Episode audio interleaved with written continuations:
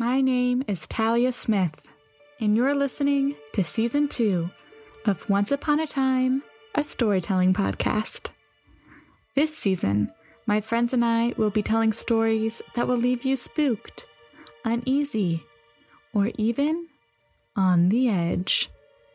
Join us for Once Upon a Time, a storytelling podcast, season two. This episode was recorded in New York and Maryland, and it shows what can happen when you take out an accident insurance policy. Enjoy! Hello, everyone. Welcome back to the podcast. Today we have a wonderful guest, Jess Gianna. Hi. Jess works at a nonprofit in Manhattan where she is able to do online programs for seniors and work on different education initiatives. Outside of her full time job, Jess created a mixed media and photography Etsy shop, and she does freelance photography. She's also our featured artist for this week, so you'll be able to see her work featured on our Instagram. In her free time, you can see Jess before the pandemic in New York City museums and gallery spaces. But since the pandemic, she has been hiking and escaped the real world through reading, collecting vinyls, old cameras, and obviously watching some noir films. Say hi, Jess. Hi, Jess. Hi, it's so wonderful to be here. it's so wonderful to have you. So, before we get into this story, I think it's kind of fun to say that we chose this topic because back in the good old college days, we took a class on um, monster movies, gangster movies, and noir movies. So, without further ado, what are we talking about today, Jess? So, we're going to be talking about the 1944 psychological thriller film noir film, uh, Double Indemnity. Ooh. Ooh. So, can you please give me three fun facts about the story you'll be sharing today? Absolutely, I'd love to. Um, so, Double Indemnity was actually based off of a true story. Uh, no one wanted to play the leading role of Walter Neff, who is the insurance uh, agent within the film, insurance salesman. Mm-hmm. And the third fact is Barbara Stanwyck was scared to play the role of Phyllis Dietrichson, who is the classic femme fatale figure within this movie. We'll get into what some of these things mean a little later on in the pod. So let's get into it. What is double indemnity? Let's introduce this topic. Sure. So, Double Indemnity was filmed in 1944 and it was directed by Billy Wilder and co written by Wilder and uh, Raymond Chandler and produced by Buddy DeSylva and Joseph Sistrom. Um, it's kind of known that Chandler and Wilder didn't have a great relationship and ended up hating each other as the movie progressed with its filming. But it was a screenplay based off of James M. Cain's 1943 novella of the same name. And they had wanted to actually film this during the 1930s, but it wasn't really possible then because of production codes. Ugh, the production code. yeah, so that was established by the Motion Picture Producers and Distributors of America in 1934. Um, basically, to it was a self censorship of content, and it really limited the sort of content that you were able to put into a movie. And it wasn't until the 1940s that this was really allowed to be filmed. So some of the things that were in the production code was movies couldn't be too violent. They had to watch their language they couldn't be saucy for lack of a better term. Like very very pg movies across the board. Absolutely. And it also said that morally and ethically that the content needs to be pure in a sense and double indemnity kind of went against that code and you'll see why later on. Oh yeah. It didn't win any academy awards right no, it didn't. So it was nominated for seven Academy Awards and it didn't win any, but it really made history and it's in the Library of Congress and is considered a really, really important movie. Um, it's actually ranked number 38 on the American Film Institute's list of 100 best American films of all time. Um, and it was placed later on in 2007, number 29 on their anniversary list. That's pretty good. Yeah, it's pretty, pretty good. If you're interested in noir at all, Double Indemnity is definitely one of those movies that you should watch and uh, learn more about the genre. But in addition to being a classic movie, literally considered a classic movie, it has a fascinating story that involves the act of telling a story, which is why I love it so much. Yeah, I I recently watched this at work, showing it to my clients, and I completely forgot about the movie, and it, it, sparked a love in me, and it really takes that idea of edge and thriller to a whole different level, and it sort of brings you back to that time where film noir was a brand new thing, and it was so innovative for what it was doing, and and uh, cinematically, it was just an absolutely stunning piece and the way that the music intertwines with the film. Oh yeah. It's just like chef's kiss. So good. Seriously. Oh, I, I, I can't wait to get into it.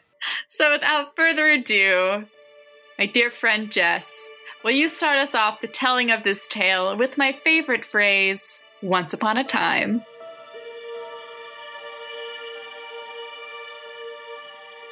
Once upon a time, we're going back to 1938.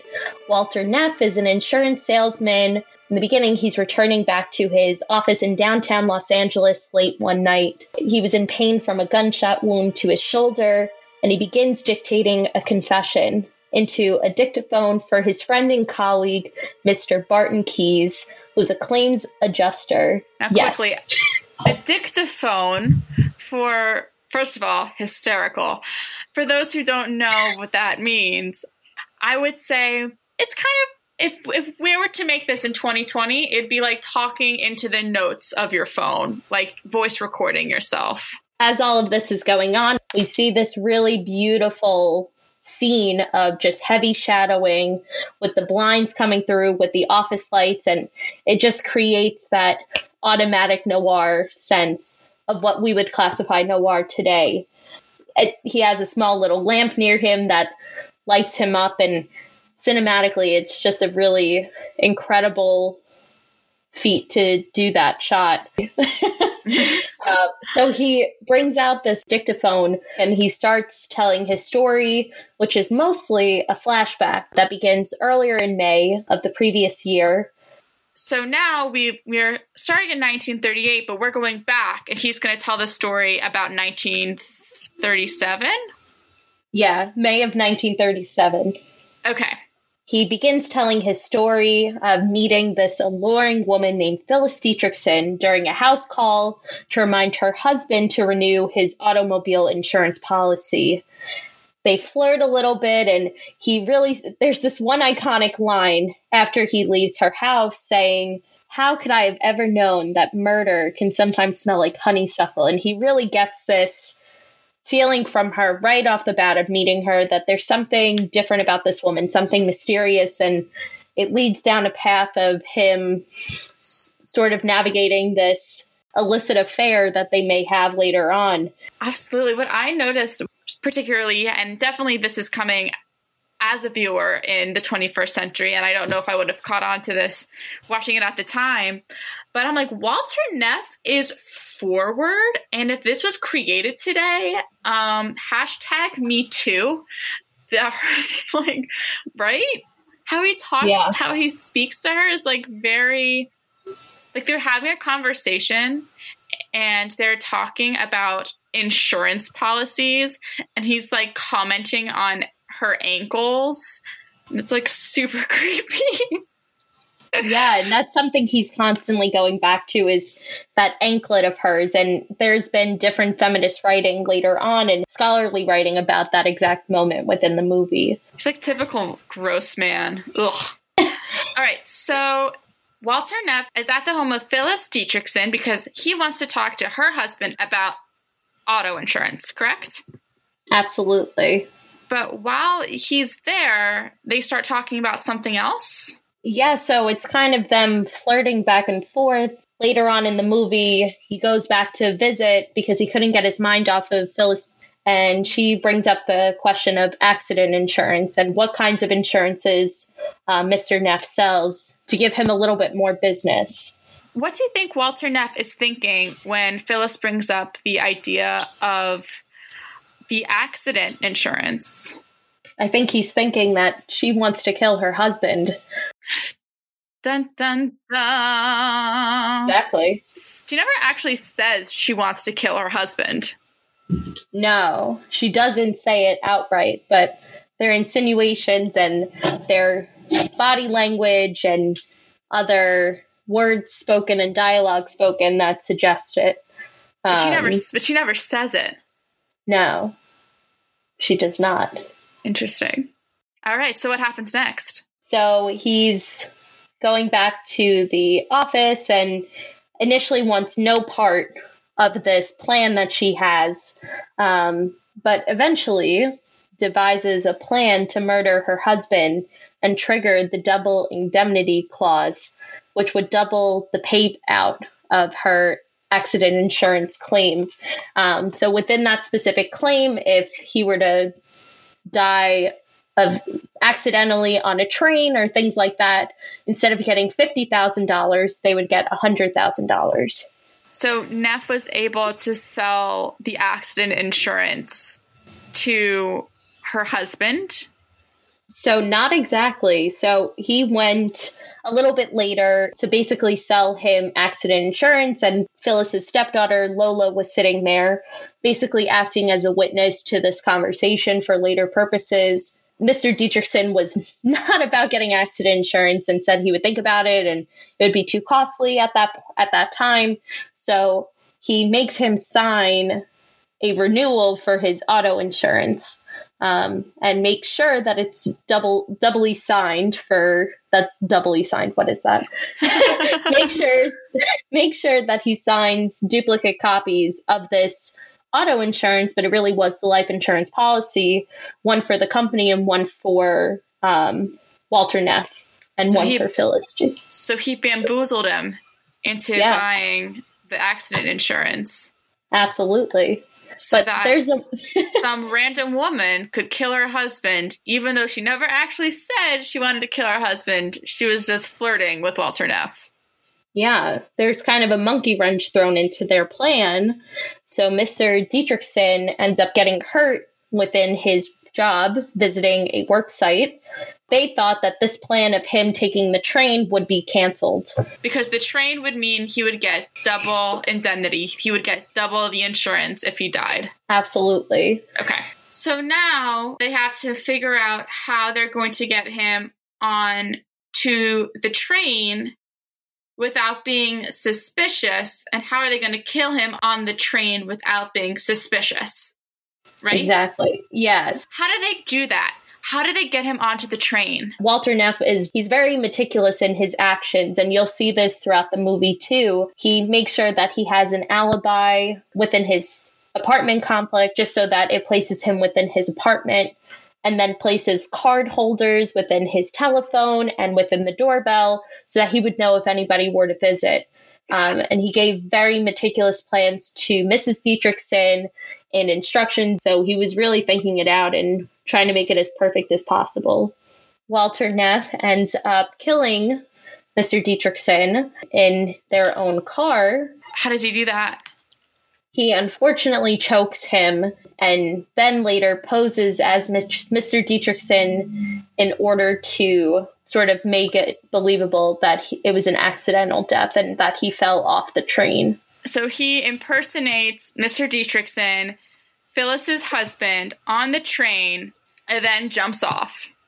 What I think is striking about this movie and connecting it to our Frankenstein act episode actually from earlier in this season, we see again an obsession with the idea of life and death and the obsession with death. Just like Victor Frankenstein, you can see in Walter Neff this this attention to detail, this all-consuming um, fascination with creation, and then the ultimate, and then also killing someone. Like is I don't think it's a stretch. Do you think it's a stretch to to compare the two? I, I just see this like obsessive nature about both of them in like a really unhealthy way, both motivated by love. Question yeah, mark? for sure.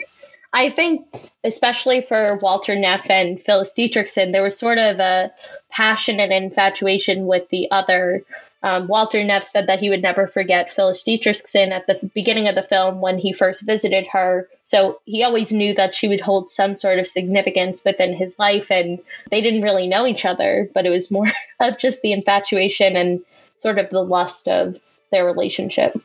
Yeah. Interesting how these stories are so old yet so timeless.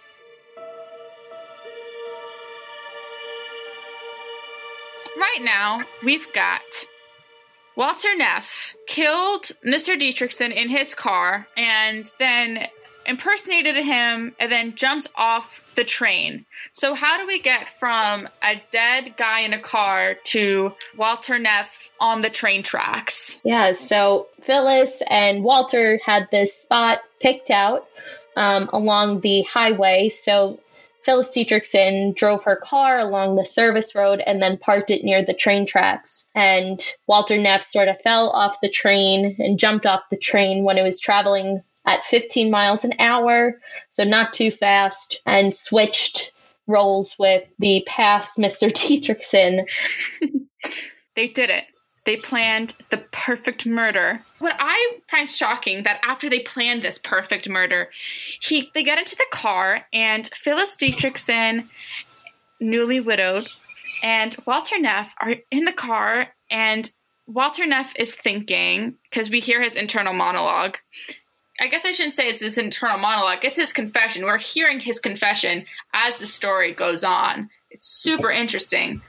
He's thinking how uh, pleasantly surprised he is that Phyllis Dietrichson is showing no emotion on the drive home. Like, wow, she's doing so well at controlling her emotions. She's not crying at all, which to me is like psychopath. And then also, gosh, masculinity is so toxic. Like, you should also be crying. If anyone should be crying, it should be you.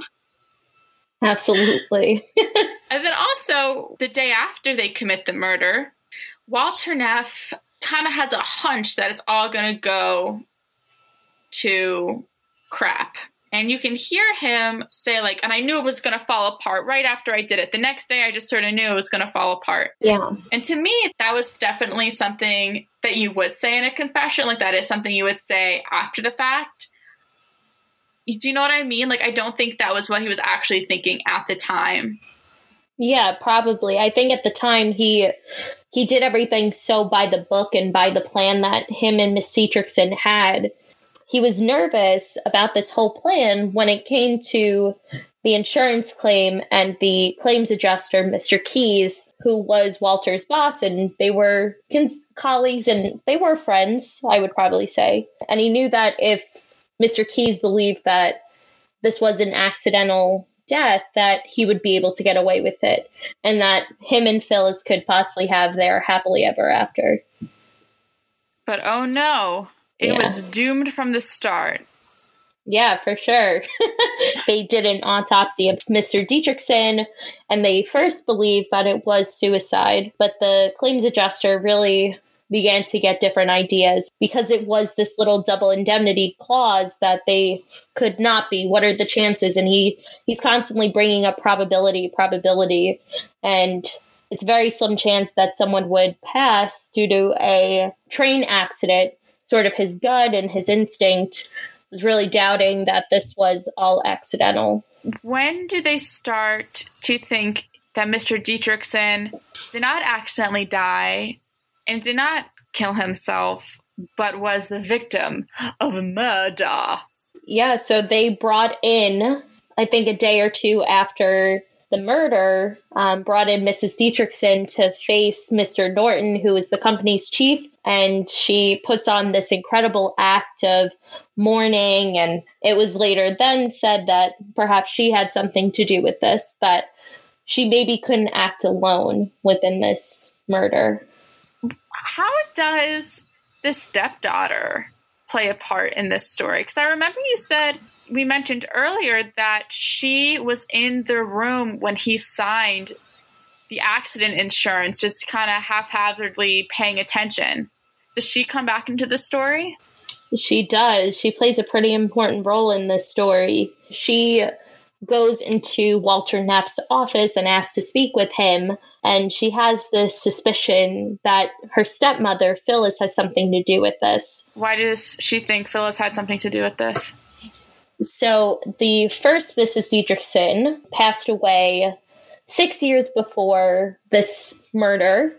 And it was Phyllis who was actually her nurse. So, ah. so she remembers this one night her mother lying in their cabin. It was just the three of them. And the windows were wide open, the sheets were all off of her, and her mother had passed away from pneumonia two days later. So she always had this suspicion when she was a child that Phyllis was the cause of her mother's death and essentially murdered her as well. Men are pigs. The fact that Mr. Dietrichson married his late wife's nurse is super sketchy in and of itself. But yeah, I won't get into that. That's not important to the story, but it's important to me. So she thinks that Phyllis is responsible for both of her parents' murder. She does. And she made it a point when she was giving her monologue in Walter Neff's office that she was just a child when her father was murdered, but she wanted to be as vocal as possible and fight against Phyllis essentially to sort of uncover the truth of her father's death. Ah, a little bit of girl power. We love to see it.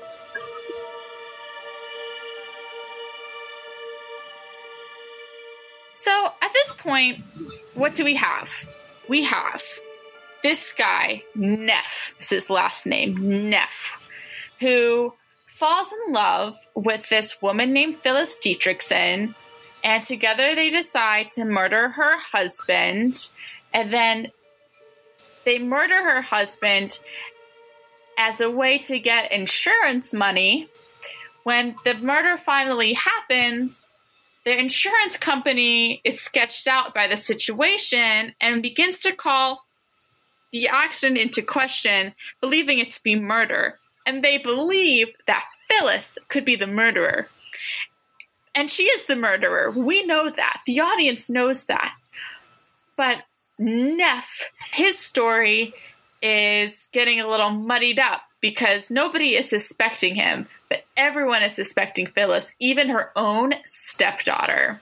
Dun dun dun. So, how does Neff end up in the situation he is in the beginning, where he is shot giving a confession to Keyes through like 1940s or 1930s voice memos? Like, how did we get from zero to 100? Yeah, so at first, uh, Walter Neff and Phyllis Dietrichson were kind of under the illusion that everything was going to go to plan, um, was going according to that plan. Uh, it wasn't until uh, Mr. Keyes brings in a witness who says that the man on the train that he saw was younger than Mr. Dietrichson himself. So at that point, Neff is warning Phyllis that pursuing this insurance claim in court risks exposing the murder. He's trying to inform her and keep her aware that the insurance company is really looking at her as the key suspect to this. Neff tries to convince Phyllis to lay low, and so the stepdaughter tells Neff that she's just has discovered that her boyfriend, who is this other figure in the movie, Nino, has been seeing Phyllis behind their backs. Uh, I know it's it's on. When I first saw it and saw that part, I sort of gave an audible like moment. it just has so many twists and turns. Um, I know. And let's talk a little bit about that boyfriend. We have we have Nino. Nino, yeah. what's his last name? Nino Zachetti. Nino, Nino Zachetti. Nino Zachetti. And I want to point out that this entire movie is very much of its time. Um, they do use offensive language, not maliciously, but in a 1940s incredibly inappropriate way. And they do strive off of stereotypes in, in a very 1940s way. And I think Nino Zachetti is a great example of that because he, first of all, the name Nino Zachetti, he is Italian and he is portrayed as this womanizing hothead, which feels like um such an awful stereotype. But it's not the only time they use those stereotypes um, in in the movie. So that is Nino Zachetti. Absolutely. And the insurance company is looking at different people who could have possibly worked with Phyllis. They eventually think that it was, in fact, Nino who was the person that killed Mr. Dietrichson and was kind of in cahoots with Phyllis. They basically solved it. They only got one key thing wrong, and that it was not Nino Zachetti who helped the murder. Right motivation, wrong guy. So basically, Walter Neff called Phyllis Dietrichson to sort of meet one final time. And he talks to her about Nino and saying that she never really loved him at all and that this was all just a plan to kill her husband. She ends up shooting Walter Neff in the shoulder while he is in her home. And it, this scene is just classic film noir, like heavy, heavy shadowing. And it just alludes to that style of cinematography here at that point, Phyllis is basically saying that she never really loved him until that moment, till one of their final moments together. As she hugs him, Neff says, Goodbye, baby, which is something that he always said to her was baby, baby, um, and ends up shooting her twice, killing her. Jerk. This guy's a psychopath. Yeah. Neff waits for Nino to come and advises him not to enter the house. Neff is driving to his office, and that's when we return to the beginning of the film. Um, Keyes arrives unnoticed and hears the truth. Neff then tells him that he plans on fleeing to Mexico, but he's too weak and collapses. Keyes lights Neff's cigarette, and they wait for the police and an ambulance to come to the office, and that's the end of the movie. Gosh, the end. So, a few thoughts.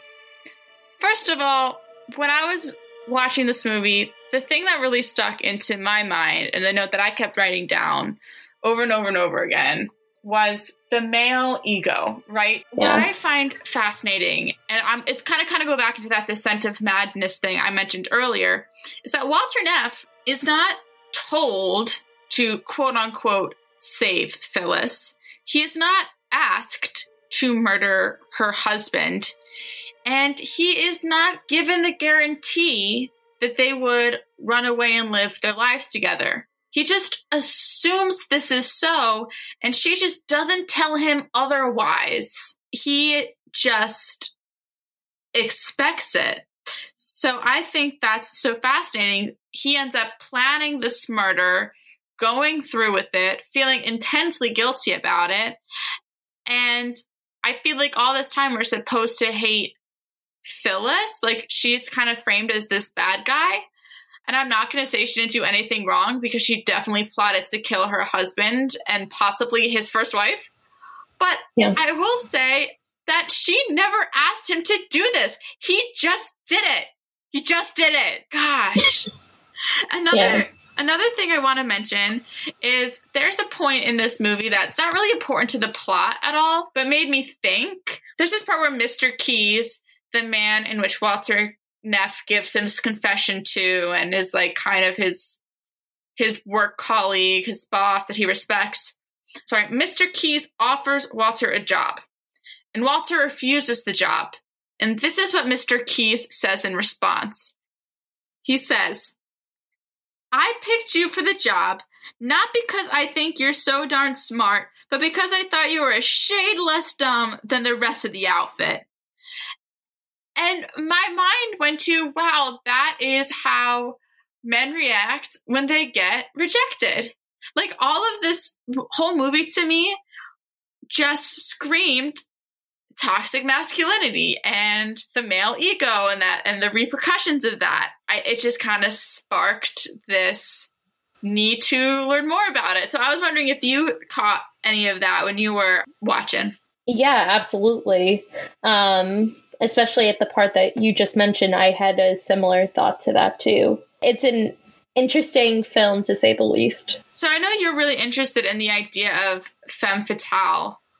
What is a femme fatale, and is Phyllis a femme fatale? So, a femme fatale is considered an attractive, seductive woman especially one who is likely to cause distress or disaster to a man who becomes involved with her. So, is Phyllis considered a femme fatale? I think she could be considered because she is an attractive and seductive woman and she does cause distress and disaster and possibly death. We don't even know to a man who becomes obsessed with her. Yeah. And I think they definitely, I think cinematically frame it that way, especially the first time that we're meeting her. She's on top of this balcony and there's sort of this lighting on her where we see her as this highlighted and spotlighted woman. And there are certain cinematic and photography esque ways that they insinuate that she's a femme fatale. Barbara Stanwyck plays Phyllis. She's a huge movie star, and um, especially at that time. And I think her playing this character is super important as well because Barbara Stanwyck got her start in the in the 30s, and she was in a lot of those pre-code films, those saucier films, so to speak. Her characters already had sort of a reputation, so I think it was easy for audiences to put her in this in this light where her persona translated really well onto this character. For sure. And at that time, too, she was the highest paid actress in Hollywood. And when the movie came out, she had already two Oscar nominations in her name. Um, so she was a pretty, pretty big deal. And yet this role was a little bit intimidating to her, especially this dark role, as she considered it. Tell us a little bit more about that. That was one of your fun facts. Why was she so scared to play Phyllis Dietrichson? She was very nervous about playing a darker and more serious character like this. Um, she said it was extremely intimidating at first, and Wilder, the director, appealed to her competitive nature and asked, Well, are you a mouse or an actress? And Stanwyck wasn't about to let a remark like that drive her away from a part, so she took the role and earned her third Best Actress nomination and a place as one of cinema's greatest femme fatales in the process. That's awesome. And unfortunately, she never won an Oscar, but I think the best actors tend not to. Yeah, and especially this is another fun fact I was reading about this. So her hair is actually a wig, and everybody a part of the production, as they were continuing the filming, hated the wig that she was wearing. They thought it felt so, it wasn't true to who Barbara Stanwyck was, and they wish that they had never put the wig in the film and just had her um, natural hair. They thought it didn't fit this role that she was supposed to be playing. That is so funny because her hair in this movie, to describe it to our listeners, it it's like shoulder length waves, but it's got I'm gonna call them Mamie Eisenhower bangs mixed with um, Molly McIntire. So imagine the thickness of the American Girl doll Mary McIntire's bangs with the shape of Mamie Eisenhower's bangs. This is these are deep cuts. So if you don't know what I'm referring to, just Google right now Barbara Stanwyck in Double Indemnity to just check out this look because it is specific. It's a it's a look. Yeah. It was a choice that they made. Yeah, for sure. Your other fun facts, which is that nobody wanted to play Walter Neff. What's that yeah. about? So, after the project had weathered the production code and the laborious screenwriting process, Billy Wilder hit even more snags when it came to casting. According to him, everyone turned down the role. When he was looking for a leading man to play insurance salesman turned killer Walter Neff, um, including crime drama star at the time Alan Ladd and George Raft, who asked Wilder where the lapel in the film was, meaning the moment when Neff would flip over his lapel and reveal a badge. Wilder said no lapel moment was forthcoming, and so many people did turn down the role. So a lapel moment would mean that, oh, Walter Neff wasn't actually the bad guy. He was a cop the whole time. Exactly. He was not. Wilder then approached Fred MacMurray. I can never say his name. MacMurray, Fred MacMurray, an actor then best known for Lighter Fare. Um, and MacMurray protested that he was not the kind of actor made for this, who made little comedies, but Wilder eventually talked him into it. And MacMurray ultimately looked back on Walter Neff as one of his greatest roles that he ever played. And I would say it's probably one of his most known roles he ever played. What was he? He was in The Shaggy Dog and The Absent Minded Professor. But other than that, I know he was in a TV show too in the late 60s, early 70s. Again, yeah. deep cuts. I don't expect any of my listeners to know this. He was definitely not like a movie star. He was no Barbara Stanwyck. No, but he eventually became very, very well known because of this role, and it really showed his his range as an actor by doing this. Yeah. While we're on our, our fun facts, your third fun fact was that this was inspired by a real murder. It was. So, wh- how? Sure. So, Double Indemnity was originally a novella, and it was by an author named James M. Cain, who worked as a journalist in New York. And it was there that he actually stumbled upon the real life murder case of Albert Snyder, who was killed in 1927 by his wife, Ruth Brown Snyder, and her lover, a corset salesman named Albert Judd Gray. And before committing the murder, Brown took out a $100,000 life insurance policy on her husband and tried to kill him several times but was unsuccessful. She ultimately turned to this corset salesman, Gray, for help in the murder, and they were both ultimately executed for the murder in 1928. Yikes. Um, corset salesman, also interesting profession. I don't know if I personally would want to buy a corset from a corset salesman, but that might be my 21st century lens speaking. I don't know. What do you think? Yeah, no, I agree with you. I mean, I would personally, a cor- uh, it's too constricting. Thank you. I don't want that. Thank you, though. so I think it's yeah. funny that she was unsuccessful in killing him several times. Yeah. I feel like if they would have included that she tried to kill him several times, this movie would have shifted from noir to comedy of errors. And I just would love to see that. you know? Could have been interesting. Could have shaken it up a little bit. All right. So, talked a lot about this story. We talked about a lot of our thoughts and our connections to it throughout the telling. But how can we directly relate this story to to the now? Why is this story important now and how can it be relevant to today's audience? I think this story, um, it really set the stage for storytelling in a different way in film mm-hmm. um, by having that dialogue. And I think all of us sort of have that inner dialogue and monologue constantly going.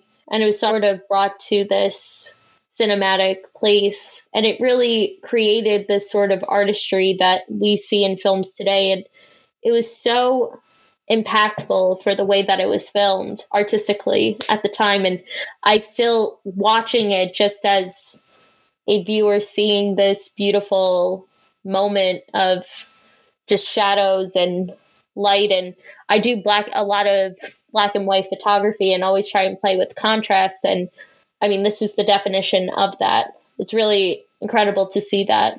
When you think of the genre noir, what do you think of?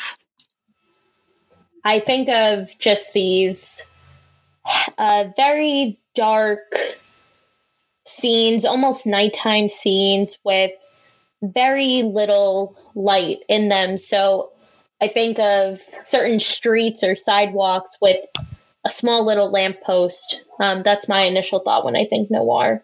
Yeah. Um, Me too. I think like 1940s trench coats.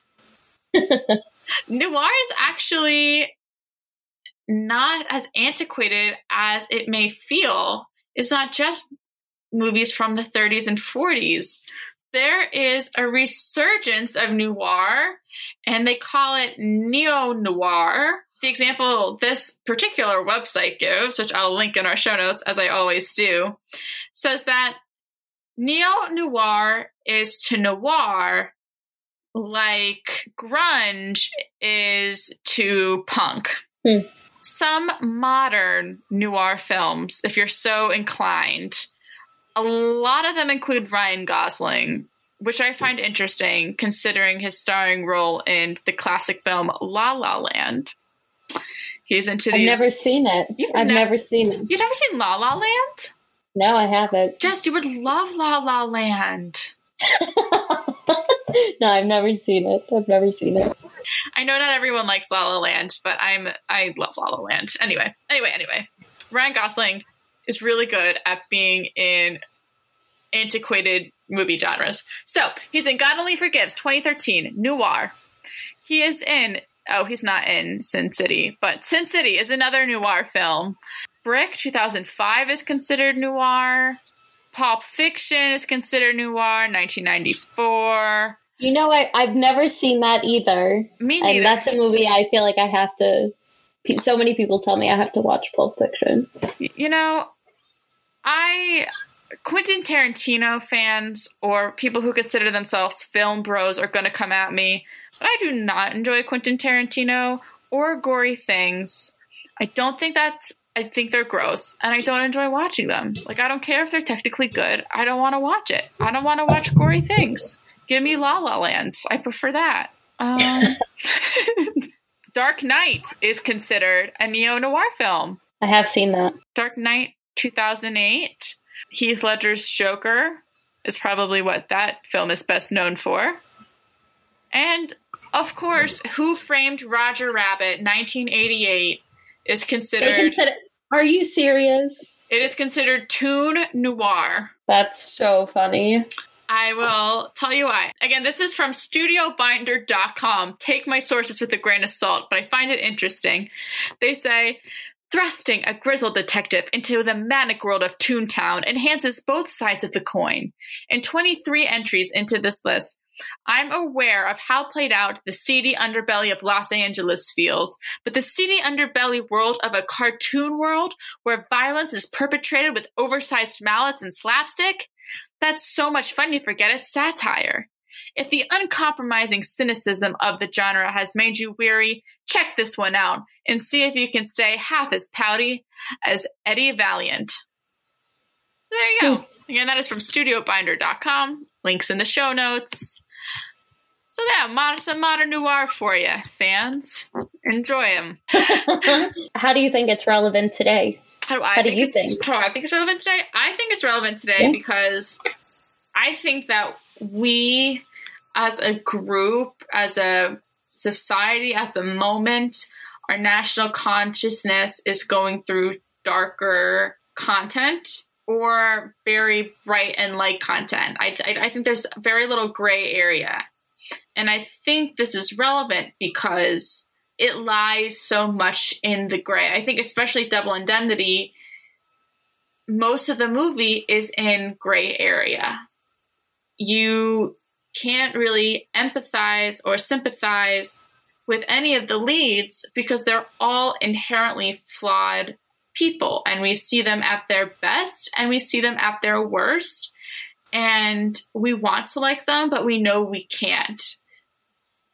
So i think that is a really interesting thing to digest right now in a world where everything feels so black and white and where we put people in these very specific boxes to remember that characters as people are incredibly complex and everyone is the protagonist of their own story. And I think that Double Indemnity does a brilliant job of exploiting the idea that everyone is the protagonist of their own story. Well said. Thank you. How does this story make you feel on the edge? So, the first time that I saw this, I remember just gasping and being like, giving audible like and ahs and i think cinematically it really makes you feel on the edge and it takes that sort of approach of thriller to a different place um, through the use of cinematography, not only because of the storyline, but also because of the music score. Oh, yeah. And because of, I think the, the music score for this is absolutely incredible and it really heightens certain moments um, and it really adds to this noir uh, film. Yeah, um, I so agree. I so agree. And this is a little bit more of why I think it's sort of on the edge. It's obviously not the typical like scary thing, um, like some other stories, and not in that sense, but the way that they were able to create this psycho thriller at the time through shadowing and through angles and sort of these moments really add to it and add to that on edge feeling. There's just a certain moodiness and it's just a combination of murder, seduction, mystery that really push it to different limits. And I think also the fact that it's based off of and inspired by a real murder makes it feel a little bit more on the edge too. I agree. I agree. Um, Thank you for quoting Corbin Bleu and push it to the limit. I appreciate that. Oh my god.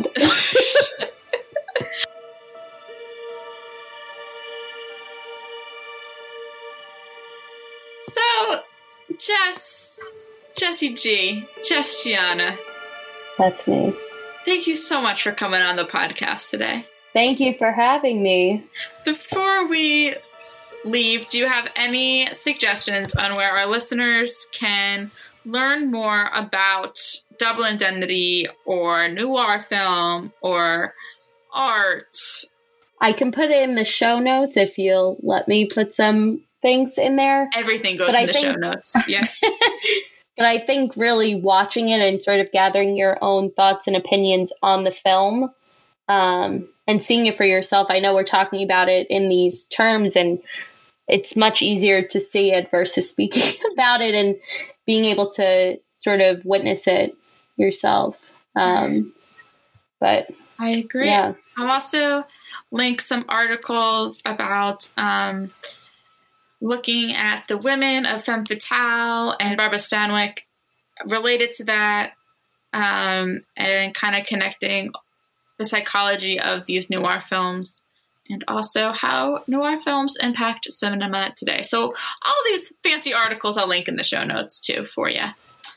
We love to do that. Sucker for a good article. Oh, yeah.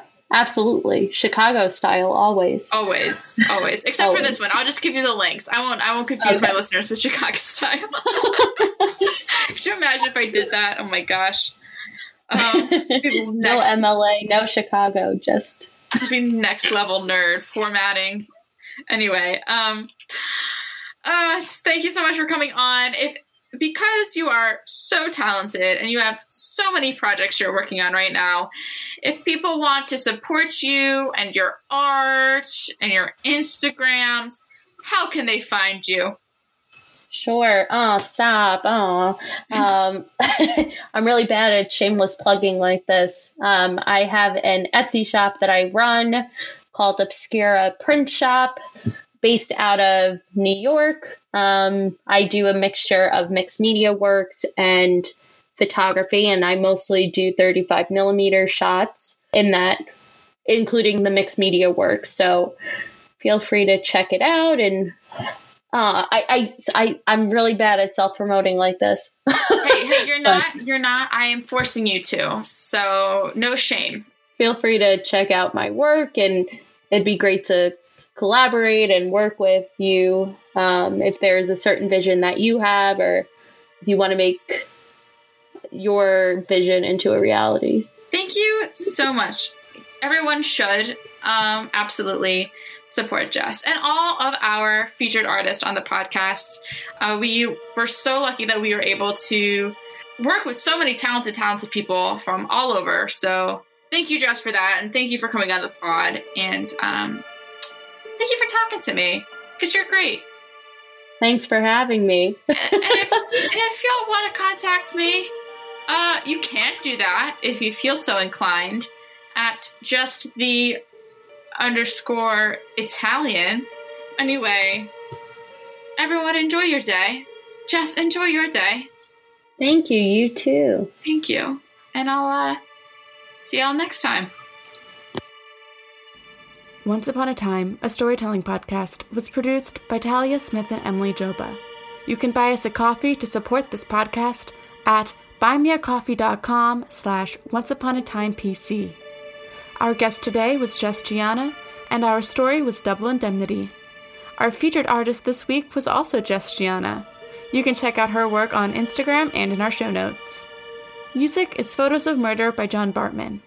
Our Instagram is at a storytelling podcast, and our email is a storytellingpodcast at gmail.com. Like us on Facebook too. You can listen in on Spotify, Apple Podcasts, Stitchers, or wherever you're listening. Links to all of our resources are in the show notes and on our website. We only have one episode left of the season. Stay tuned. The end.